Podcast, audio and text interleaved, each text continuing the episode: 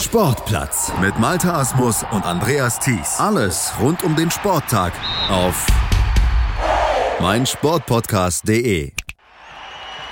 Die Sommerkicks. Copa America. Die Sommerkicks im Sportplatz hier auf meinsportpodcast.de mit Malte Asmus. Ja, die Gruppenphase der Copa America 2019 ist vorbei und wie erwartet haben sich keine großen Überraschungen ergeben, dem Modus sei Dank, nachdem von zwölf Teams ja ohnehin nur vier ausscheiden mussten nach der Gruppenphase. Letztlich haben sich die acht Kandidaten durchgesetzt, die auch die meisten Experten im Viertelfinale gesehen haben. Brasilien trifft auf Paraguay, Venezuela misst sich mit Argentinien, Kolumbien wird den Titelverteidiger Chile fordern und Uruguay, die bekommen es mit Peru zu tun. Wir blicken jetzt hier im Sportplatz mal auf die acht Teams, auf die vier Paarungen der Viertelfinals und dabei auch ein bisschen zurück auf die Vorrunde der einzelnen Mannschaften bei der Copa 2019. Mein Name ist Malte Asmus. Hören, was andere denken auf meinsportpodcast.de.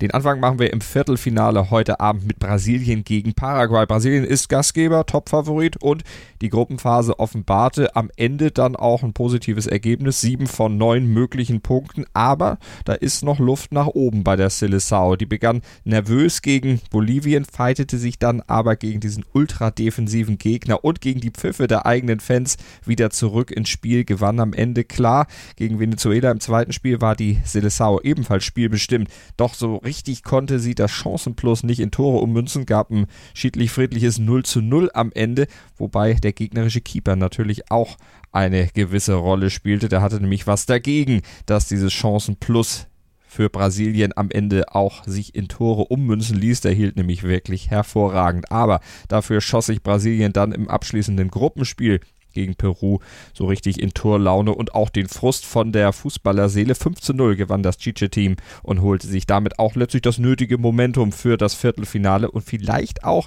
das kritische Heimpublikum wieder vollends auf ihre Seite. Das werden wir dann heute Abend im Duell gegen Paraguay verfolgen können. Paraguay erreichte das Viertelfinale deutlich weniger souverän als Brasilien. Letztlich brauchten sie ein Unentschieden zwischen Ecuador und Japan, dass sie selbst dann weiterkommen konnten und sie kamen weiter, wieder einmal ohne eigenen Sieg, also irgendwo typisch Paraguay-Style.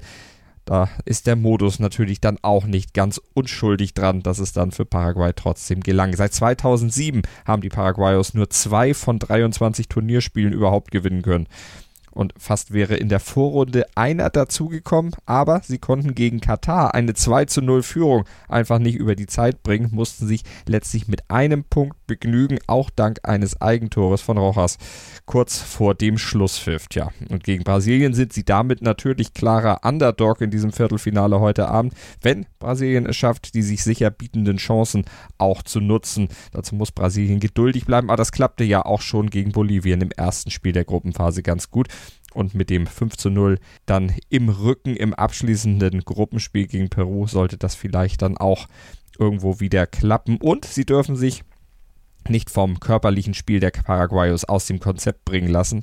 Brasilien ist also gewarnt vor dieser Mannschaft, zumal ja auch die Historie dann eher Nackenschläge für Brasilien zu bieten hatte. Gegen Paraguay haben sie die letzten vier Duelle auf Copa-Ebene nämlich nicht gewinnen können. Zweimal gab es sogar ein Aus. Im Viertelfinale 2011 und 2015 scheiterten sie die Brasilianer jeweils im Elfmeterschießen an Paraguay. Ob sich die Geschichte wiederholt, werden wir heute Abend dann erfahren.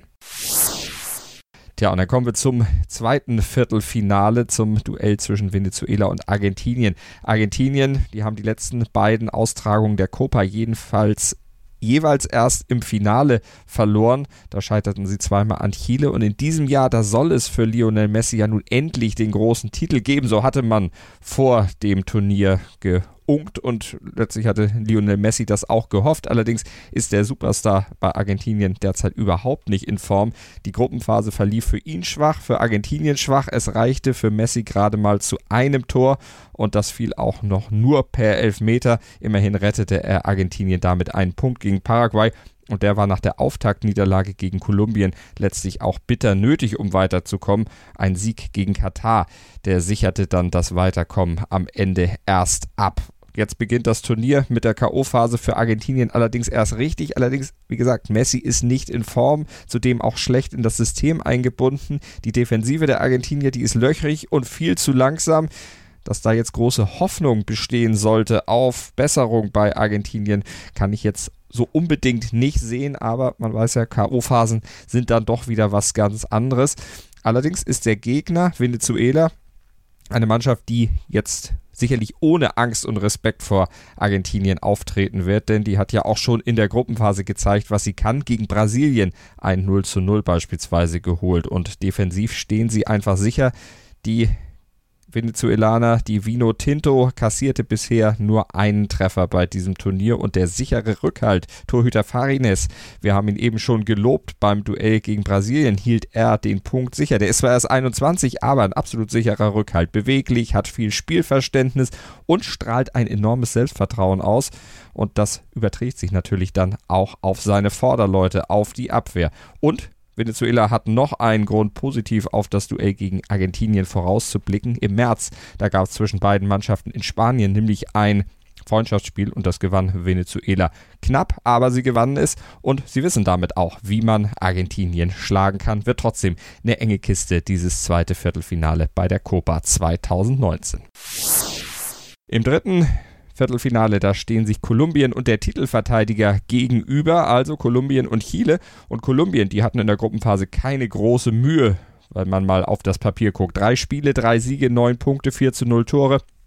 Das einzige Team bei der Copa 2019, was sowohl nach Punkten als auch nach Toren eine blütenweiße Weste vorzuweisen hat. Also sieht nach einem wirklich souveränen Durchmarsch aus auf dem Papier. Denn auf dem Feld, da war das nicht immer ganz so deutlich. Der Sieg gegen Argentinien zu Beginn, okay, der war eindrucksvoll. Das 1 zu 0 gegen Katar, da zeigten die Jungs aus Kolumbien allerdings doch deutlich Luft nach oben und gegen Paraguay, das letzte Spiel der Gruppe, das wurde auch gewonnen, aber es wurde am Ende dann auch ohne sieben Stammkräfte gewonnen, weil man hat natürlich mit Blick auf das Viertelfinale, da hat der Trainer Carlos Quiroz gesagt, da schonen wir doch lieber den einen oder anderen Spieler, geben ihm eine kleine Pause, um dann gegen Chile wieder fit sein zu können. Also was die Cafeteros wirklich leisten können, das wird sich jetzt erst zeigen. Was man auf jeden Fall schon sagen kann, individuell sind sie in Südamerika derzeit eine richtige Klasse-Mannschaft und auch eine Klasse für sich. Und Carlos Quiroz, der neue Trainer, der hat es auch geschafft,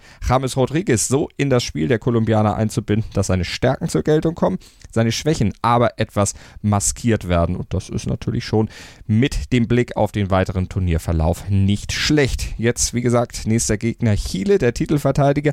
Die Mannschaft ist zwar etwas in die Jahre gekommen, aber trotzdem zwei Siege in der Gruppenphase. Damit stehen sie im Viertelfinale. Zweiter waren sie hinter Uruguay in der Gruppe C.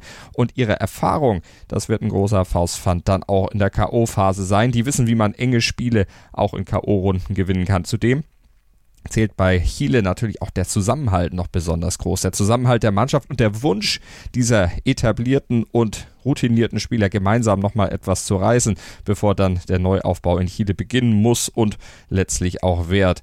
Und rechtzeitig zur Copa, da ist auch einer dieser älteren Hasen auch wieder richtig in Form gekommen. Alexis Sanchez nämlich, der hat schon zwei Tore bei der Copa geschossen. Wenn man das mal vergleicht mit seiner Leistung auf Clubebene, zwei Tore hat er auch für United geschossen, allerdings in der gesamten letzten Saison. Also da scheint der Formanstieg bei Alexis Sanchez durchaus da zu sein. Wenn man jetzt auf das direkte Duell guckt, würde ich aber trotzdem sagen, leichte Vorteile ob der Frische und Geschwindigkeit und der individuellen Klasse letztlich bei Kolumbien. Und das Viertelfinale der Copa 2019 wird dann beschlossen mit dem Duell zwischen Uruguay und Peru. Uruguay ist ja der Copa-Rekordsieger, schloss die Gruppe C mit sieben Punkten als Sieger ab. Nur beim 2 zu 2 gegen Japan, da sah die Mannschaft von Oscar Tabares noch nicht besonders gut aus, aber dann zeigte sie ja gegen die Titelverteidiger Chile, was in ihr steckt und überzeugte insgesamt mit einer guten Mischung aus jungen Talenten und erfahrenen Klassespielern bei diesem Turnier bisher. Die Abwehr steht sicher und wenn Suarez und Cavani aus dem dynamischen Mittelfeld weiter so gut unterstützt werden, dann sollte auch im Viertelfinale gegen Peru sturmtechnisch nichts anbrennen. Und Peru, das sagen alle Experten, ist in diesem Duell auch der wirklich klare Underdog. Ein Sieg, ein Remis, eine Niederlage. So kam Peru als Dritter der Gruppe A ins Viertelfinale. Insgesamt wenn man auf diese Statistik guckt, wenig überzeugend und spielerisch war es ebenfalls wenig überzeugend. Und sie können eigentlich auch nur weiterkommen, die Überraschung gegen Uruguay schaffen, wenn sie es tatsächlich hinbekommen, Uruguays Mittelfeld etwas entgegenzusetzen und ansonsten die wenigen sich bietenden Chancen, die sie kriegen werden, auch eiskalt zu nutzen. Aber so richtig Chancenverwerter sind die Peruaner nicht. Drei Tore haben sie bisher erst selbst geschossen bei der Copa und sechs kassiert. Also in der Gegenbewegung, da sind sie dann sowieso ziemlich löchrig und das gegen eine Mannschaft, die im Sturm mit Suarez und Cavani besetzt ist, das klingt nicht besonders vielversprechend dann für Peru. Also es wird ihnen dann am Ende wohl nicht gelingen, Uruguays Topstürmer aus dem Spiel zu nehmen und am Ende die Überraschung zu schaffen. So zumindest meine Tipps für das Viertelfinale der Copa America. Ihr habt sicherlich auch eigene Tipps. Kontaktiert uns gerne auf den unter diesem Podcast in den Show Notes angegebenen Wegen. Schreibt uns, was ihr haltet von der Copa America, was ihr haltet von unserer Prognose für das Viertelfinale. Und dann hören wir uns wieder hier bei den Sommerkicks auf meinsportpodcast.de nicht nur zur Copa, sondern auch zur Frauen-WM selbstverständlich und zur U21 EM, wo die deutsche Mannschaft ja auch gute Chancen hat auf die Titelverteidigung und der Afrika Cup. Auch das Thema bei uns in den Sommerkicks auf meinsportpodcast.de. Abonniert den Sportplatz, dann seid ihr immer bestens informiert. Schatz, ich bin neu verliebt. Was? Da drüben. Das ist er. Aber das ist ein Auto. Ja, Mit ihm habe ich alles richtig gemacht. Wunschauto einfach kaufen, verkaufen oder leasen. Bei Autoscout24. Alles richtig gemacht. Vernimmt sich, was man will. Dann wilde Gerüchte entstanden. Fast nichts davon stimmt. Tatort Sport. Wenn Sporthelden zu Tätern oder Opfern werden, ermittelt Malte Asmus auf meinsportpodcast.de. Folge dem True Crime Podcast, denn manchmal ist Sport tatsächlich Mord. Nicht nur für Sportfans.